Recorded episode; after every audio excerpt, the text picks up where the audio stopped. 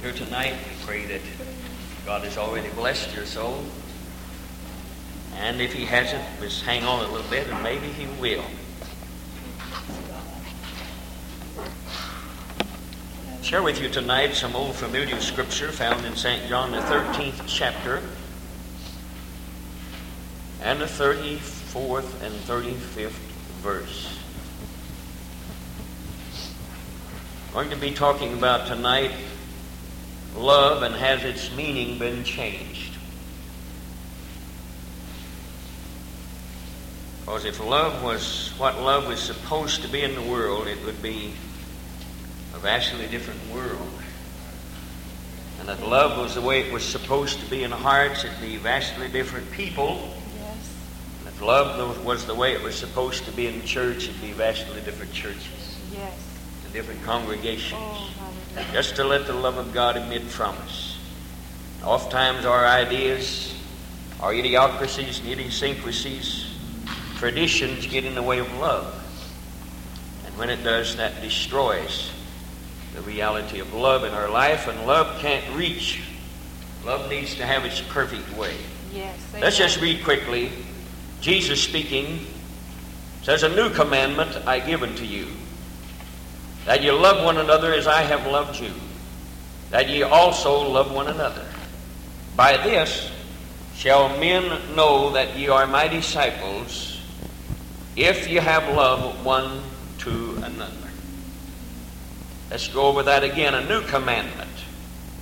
That's something Jesus is saying. A new commandment I give unto you, that ye love one another as I have loved you, that ye also love one another. By this, that's by loving one another, as Jesus has loved us.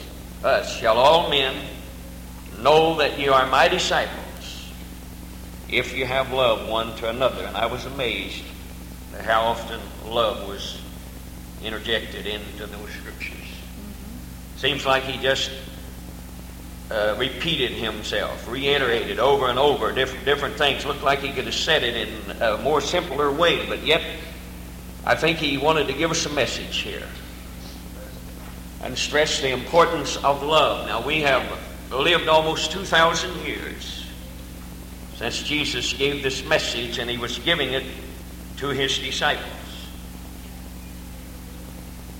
And to our sorrow, TV and movie industries have taken the word love and have changed its entire meaning. All you have to do is turn on your television, and soap operas are obsessed with it. Come on. It's love in marriage. It's love outside of marriage. It's love in the morning. It's love in the afternoon. It's love in the evening. It's love anytime and any way.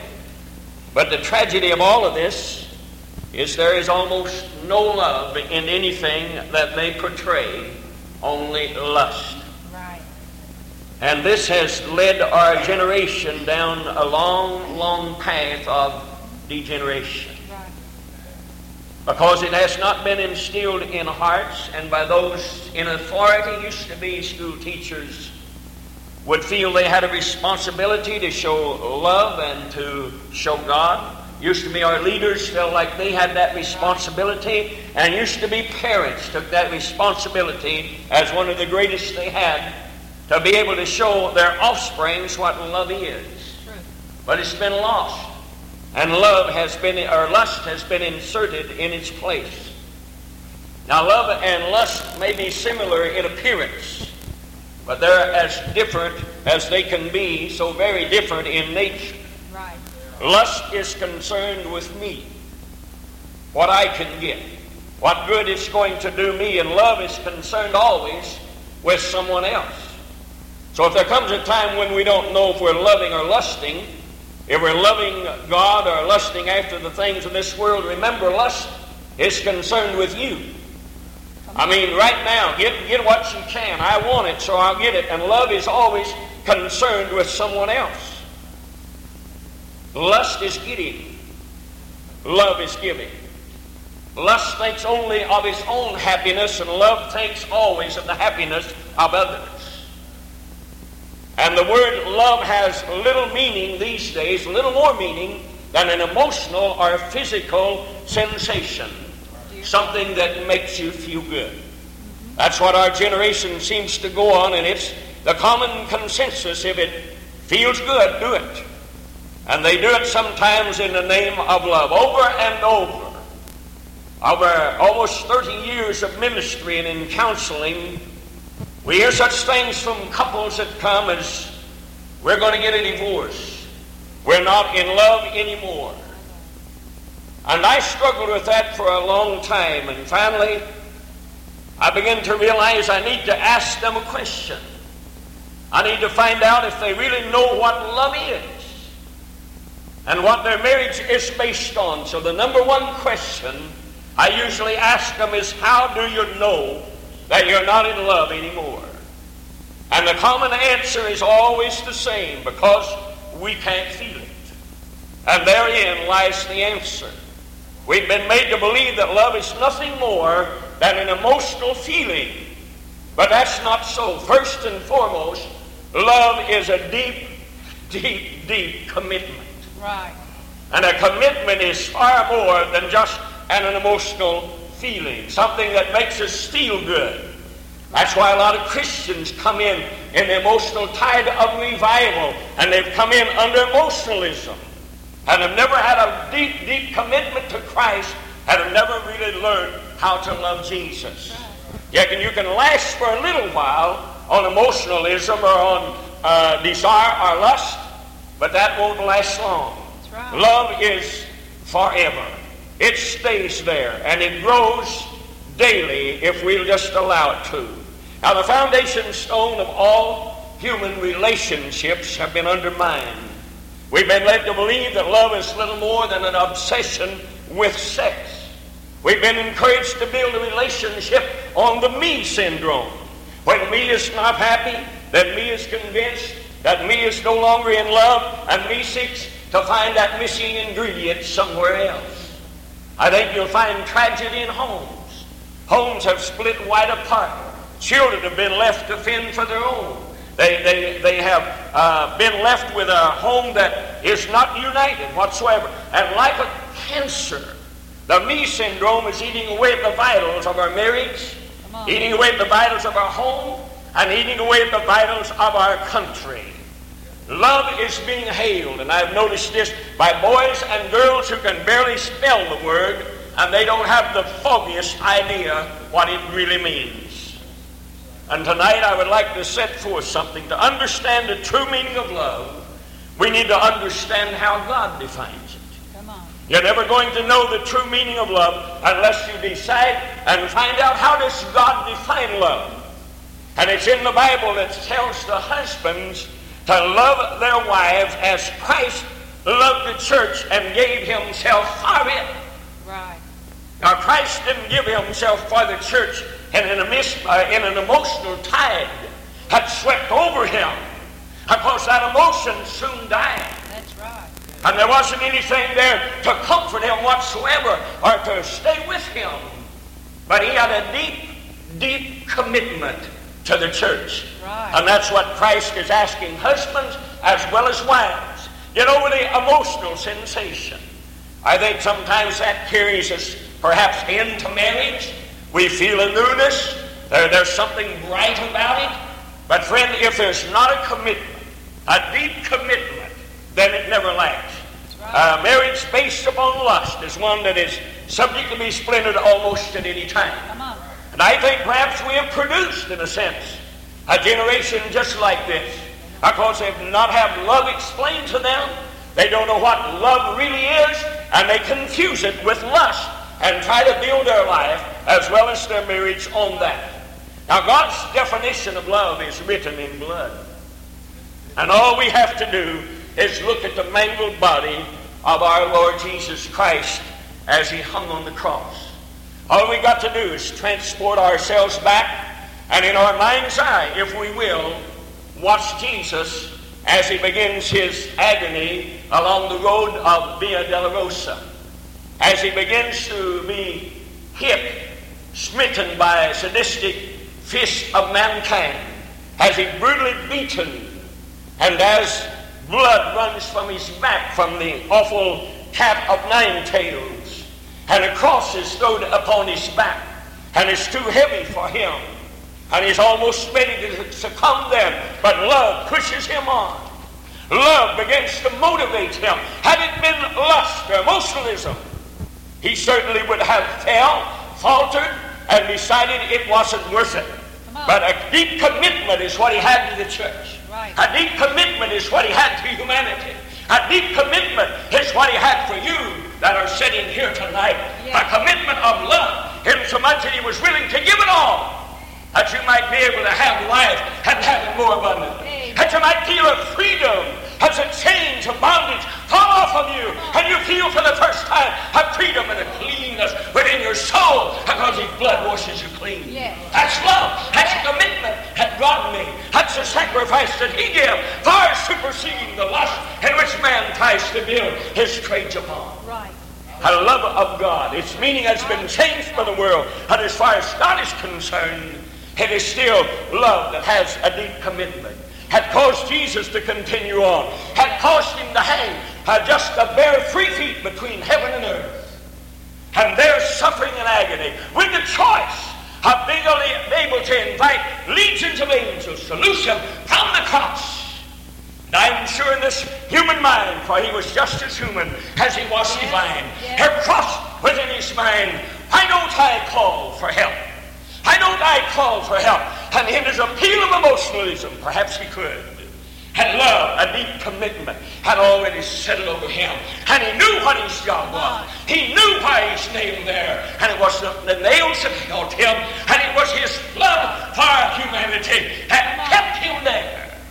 And if we, some way with our mind's eye, could stand there beneath the cross and listen to his cries of agony as he begins to be concerned with people that are around him and others the seventh cry Right. and others the last two cries and finally lifting himself up from that zigzag position that's typical of a man dying man on the cross fills his lungs with air and with one lasting hoarse gasping breath says it is finished father and to thy hands i commend my spirit and it was love that had him to do that Yes. we need to consider tonight what love really is. And in doing this, it would be nice if we would ask ourselves the question do we love one another as Christ has loved us? Oftentimes we wonder why Christianity is not marked. Oftentimes we wonder why people can't sense or know that we are Christians. After all, we say, have we not been washed by his blood? After all, we say, for the most part, especially in Pentecostal realms and other denominations, do we not speak in tongues? Do we not have the Spirit? It would seem as if by that, and by speaking in tongues, that certainly people would know that we are disciples of Christ. That Christ made it greater than that. He made us sit upon something that the world cannot give. Now the devil can counteract and he can bring, uh, what would you say, uh, a false thing, that's not the word I'm wanting to use, and he can bring a synthetic thing in, and something to take the place of everything that the church has got but the love of God. That's right. He cannot do that. There is no counterfeit for the love of Almighty God, and Jesus knew that. And because he knew that, he said, I'm going to give you another commandment, and I want you to love one another as I have loved you. That's the way you love one another, and by this will people know that you are my ah. disciples. There's no faking God's love. That's Oftentimes it's been tried. And, and you see it. And oftentimes we say, well, look at the miracles that's happening. And miracles are fine. And they are in the hand of God. And God didn't say these miracles would show people we love Him. No. Or that we love one another. He said it simply had to be love. It had to be boiled down to love.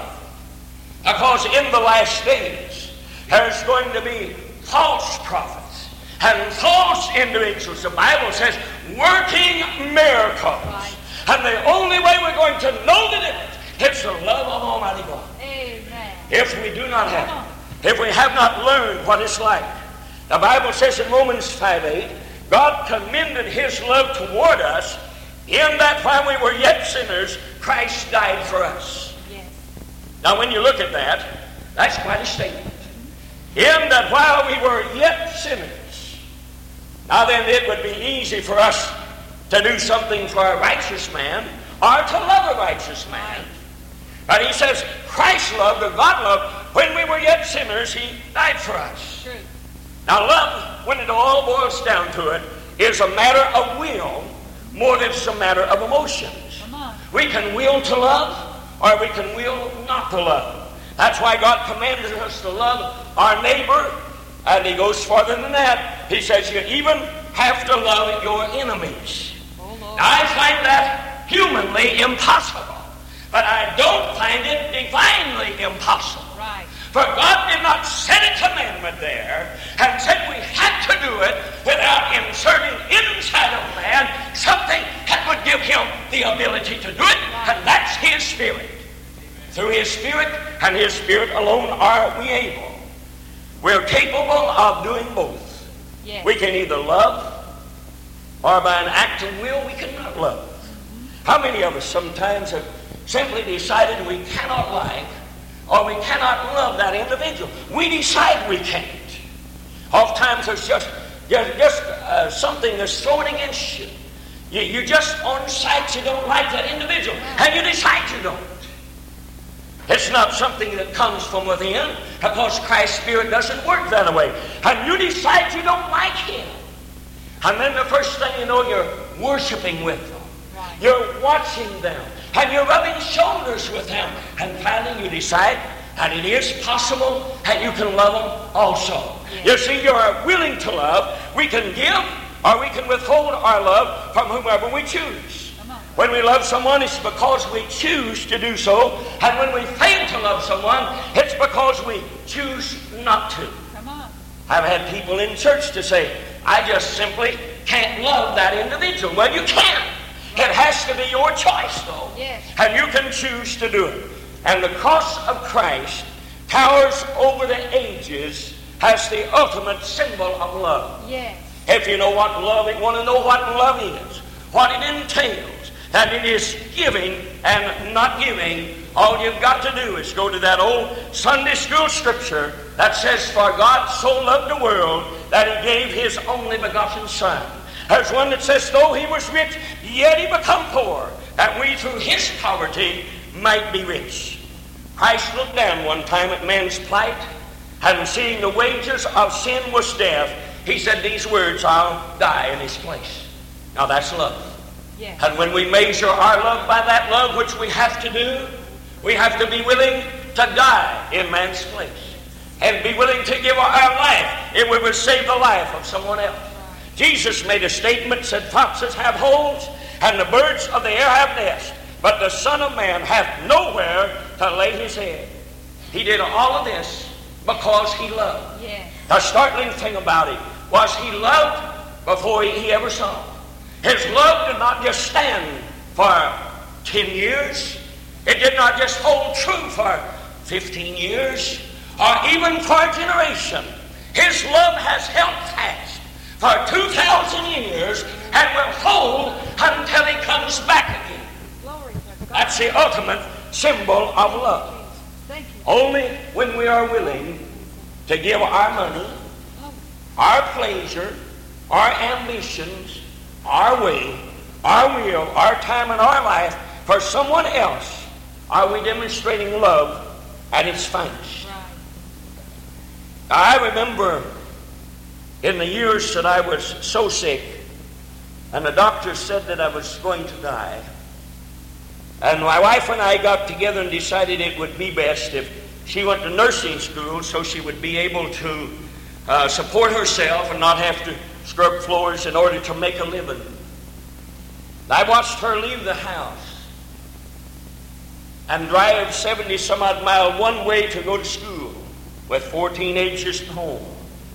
I watched her leave the house with her books under her arm to go someplace that I knew in my heart that she would rather be at home doing what a wife is supposed to do than to be driving 70 miles and going to college in order to get a registered nurse's degree. And then as I considered that and watched her do that, and then watched her come home and burn the midnight oil, having settled the teenagers in, solved their problems, and uh, me giving as much help as possible, which was very little, and then sitting down at the table when everybody else was in bed and beginning to get her lessons, when I knew that she would rather come to bed with me and enjoy the blessings of God, I had to realize that what she was doing was out of love and out of consideration. For me as well as for my children to know that they would have livelihood, that they would have someone to support them until they got married. Friend, in a sense, what I'm trying to say is this: what, it, this is what love will do. Love will reach out and give. It's not always commanding that, that you give, give to me, that you get. It is reaching out and saying, I'll give it because I love somebody else, because I love my family. That's love of family. And then the times that she's given her life, and when God has healed me also, when God dealt with us of just giving our lives, when we could have had security, when we could have sat in the realms of our own home, and we still could. Come April, I can walk right back in to the First Apostolic Church in Rosiclare, Illinois, where there's 150 members, and I could draw twice as much or three times as I'm getting here. And friend, it's what God puts inside. It's what God says. It's love, friend, that reaches out, and I don't understand it, and I can't explain it, and I have experienced it. I know what it's like, and I know what it do for me. Lust would reach out for what I could get there. Love is saying, give all you've got, and I will bless you for And I think God doesn't demand that of me alone. I think He's demanding that of every one of us that's here. As far as the world is concerned, to the world too. And I'm talking to you, the sheep of this pastor and the sheep of this congregation. You see, it's easy to say, I need it. It's easy to say, I must have it. And look around us. We're surrounded with things we don't need. We're surrounded with useless things. And in doing this, our salvation, our love has disintegrated to a little religiosity. Where it satisfies us to come to the house of God and sit in the pew and feel the Spirit every once in a while run up and down our spine and we've forgotten a commitment that Christ made for us. And one that he is asking and we make for him. And he's saying, the only way you can love me is to love your fellow man. That's the only way it can be done. And that's a different type of thing from what's portrayed on TV. That's right. You ever watch it once in a while? Just look at it once in a while, and it's always what I can get. If my mate is not supplying it, it'll be fine. I'll get it somewhere else. And that's lust. Fulfill my emotions. And that's our generation. And you know why? Because the powers of hell have come in to destroy first home. Because if it can destroy the home, it can destroy the church. And if it can destroy the church, it can destroy the nation. That's right. The only reason somebody said and wrote a book, and if God doesn't judge the United States of America, he's going to have to apologize to Sodom, and Gomorrah. And the only reason that God doesn't judge our wealthy nation, and it's going downhill, is because there is a church there is a group of people from every denomination that has decided they love God and is going to give everything they can to God, and they stand between this world, this nation, and God in His wrath, and hold God's wrath back. And then let's continue to do that, and we might be able to see a revival break out that we never saw before. And friend, we're on the verge of something I sometimes want to stand on tiptoe and say, God, I'm ready for it. I'm waiting for it. I need it to happen. And friend, it's ready to spring forth, but not until God's people from every oh, place can realize that love is not giving or getting. Love is giving. Oh, God. Oh, Dear hallelujah. Lord. Glory. Hallelujah. Hallelujah. Glory to God in the. Glory. Praise your name. All you see, Members carrying on an affair one with another. Loose living. Illicit relationships seem to be directed as an alternative to faithfulness. That we're living in is that it cannot love. It don't know how. It's a do-it-own lifestyle. And removes love and puts sexual gratification or lust in its place, and the whole meaning of the word has been changed. I mean, you listen to them talk. When I deal a lot with, with young people, you listen to them talk. I'm in love with so and so. Is our deep commitment there? Or is it just a feeling that will soon go away whenever the basics come? when the hardships come, when finances are not there, when you, when you begin to lose uh, your femininity, so to speak, or your beauty, when wrinkles begin to come in your face and gray hair begins to come, or your hair starts to fall out. Amen. Or you put on a few pounds. Is there enough deep commitment inside there to say, I take them for better or for worse? Come on. And tell the world to do. And stand. Well, glory. That's love. Yes. And nothing short of that is going to do it. That's right. I suppose this generation, this is my word with them. I'm coming down hard on this generation, but uh, I'm not going to talk tonight about what produced this generation. Something produced it, but we're going to leave that alone for now, and we're going to talk about this generation. What produced this generation was the generation before it. So that might land in the laps of some of us. That it talks more about going all the way than any other generation I've ever known, and yet it probably knows less about what going all the way means. Let me, let me show you by the scripture what going all the way means. The prodigal son left home, dissatisfied, arrogant, and rebellious. Decided that what was coming to him, he wanted it now. And he was going to have it now. His father wouldn't have had by law to give it to him. And I'm sure he sat down and went, went over the rights and wrongs of it and sat down and tried to deter him from taking what he had because the father knew inside that he wasn't capable of handling it. That's why he didn't have it to start with. A lot of you young people that don't get what you want is because mom and dad knows you can't handle it to start with. That's right.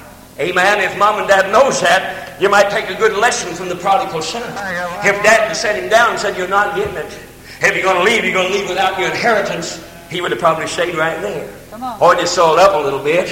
He, he'd have got the poot's mouth, you know, this lip would, would have stuck out because he didn't get what he wanted. But maybe he would have learned his lesson. But anyway, he was arrogant, he was rebellious. He said, I want what's mine, I want it now. And he goes into a far country and wasted his money on riotous living, disgraced his family's name, and ended up in a pig pen, from the king's house to a pig pen. And years later, he woke up and decided that he was dirty, he was this evil, that, that he was eating husk of, uh, that pigs was going to eat. And his father's servants had better than him, and he made his way home. And there's a scripture that says, while he was a great way off, his father saw him. And as he returned home, headed toward home, the thing I like about it is that his father rose up and went out there to meet him. He wouldn't let him come in that gate by himself. He wouldn't let him step, stand and be ashamed by himself. He wouldn't let him just come in and fall down at his feet. He just gathered up his robes and tucked them underneath him and run out. How far, I don't know. And he run out to meet that prodigal son. And he threw his arms around him. And he said, We're going to have a feast. Brother, that's going all the way. And very few of us know how to do that. Amen. Hallelujah. He said, My son was lost and he's found. Yes. My son which was dead is alive. Bring forth a new robe. Not going to let him be a servant. That's all he wants to be. And I'm not going to let him be a servant. He's my son. Bring on a robe and put on Put a ring on his finger, which is a signet of authority, and put shoes on his feet. Servants didn't wear shoes. And he said, I'm going to have him be a son. He's not going to be a servant. And that's going all the way. He didn't deserve it. And Almighty God, in his essence, knew we didn't deserve it. And his blood cleansed us and made us whole and made us holy. And he invites us into his. Yes. Amen. That's going all the way. I mean, that's really going all the way. Love's willing to pay a high price. It does what's right. rather than what's convenient. Right. A lot of homes are wrecked because it wants to do what's convenient. The Bible says, Love beareth all things, believeth all things, hopeth all things, endureth all things. Love never fails. Another story, paraphrasing it. Hosea the prophet, in his writings, married a very beautiful young lady. Not long after he married her, she started running around. She bare children by other men, and she sold her body for gain. As she grew old, men lost interest in her body. They wanted younger women. Since she had no trade whatsoever, she ended up in the slave market. As she stood there, she didn't stand erect as she usually does on the auction block to display her form. Because she was old and she had none, she was slumped and she was dejected and she covered her face, or covered her face to hide her shame.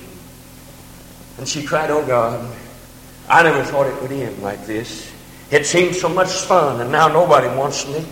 And I'm being sold like an animal from the auction block and nobody cares. Oh. Then, as the auction began, she heard a familiar voice, one she hadn't heard for quite some time, but someone was offering a bid. Someone else offered one, and this familiar voice offered one higher. And finally, there was no one that could match the bid. And the auctioneer said, Sold. She brushed her hair back from her eyes, wiped her tears from her eyes, and she saw Hosea counting the money out for her freedom. He put his arms around her, and Hosea took her home. That's going all the way, friend. That's love in its purest sense. And that's symbolic of God and of Yes. His chosen. Yes. Oft times we're wayward. Oft times we're unseemly. Oft times we're not careful. We're committing spiritual adultery.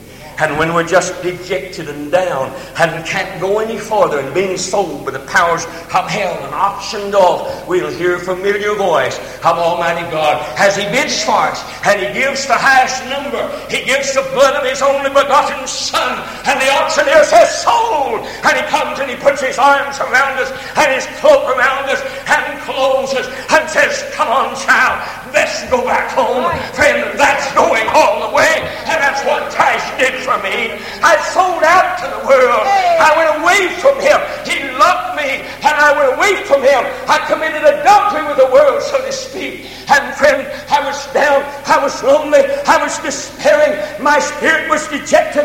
My body was dying unto death, and I couldn't go any farther. And I thought the same thing. Oh God, it looked so beautiful out there. I didn't think it would always end like this. What am I going to do?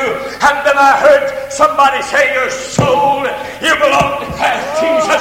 He bought you and He paid for you. And then I felt somebody slip a robe on me. Hallelujah.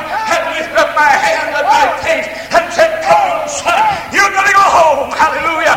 And I've been home for some several years right now. And I want to stay home. He went all the way for me. And I can't do anything less for him. I want to go all the way with him because that's love. And that's love in his sense. Can you just wave your arms and say, Thank you, Jesus, for going all the way with me. Non salalekia basat. Thank you, Jesus. Tumakia mokia hata. Blessed be the Lord God of Israel, who giveth all and taketh nothing. Hallelujah. We love you tonight. Jesus, we love you tonight. Hallelujah, Hallelujah. hallelujah. Hallelujah. Glory to Hallelujah. God. Glory to God. Glory to God. Hallelujah. It's not, it's not a physical attraction. Glory to God. It's someone that has a lovely face or form. Hallelujah. It's not something that we discard when someone more attractive comes along, or something that turns off when the going gets tough. Not a fleeting passion that lasts just for a, or uh, for a moment. Love is a deliberate choice. Friend, I made a deliberate choice when I made it for Christ. He made a choice for me 2,000 years ago. I don't know whether you believe it or not, but He's hanging there on that cross, saw you 2,000 years later knew you by name and knew he was dying for you. And he made the choice to die. He didn't have to. And one day I made the choice to be his. I didn't have to. The world still beckoned. It was there. I didn't have to make the choice. And it looked beautiful whenever everything else had been turned down.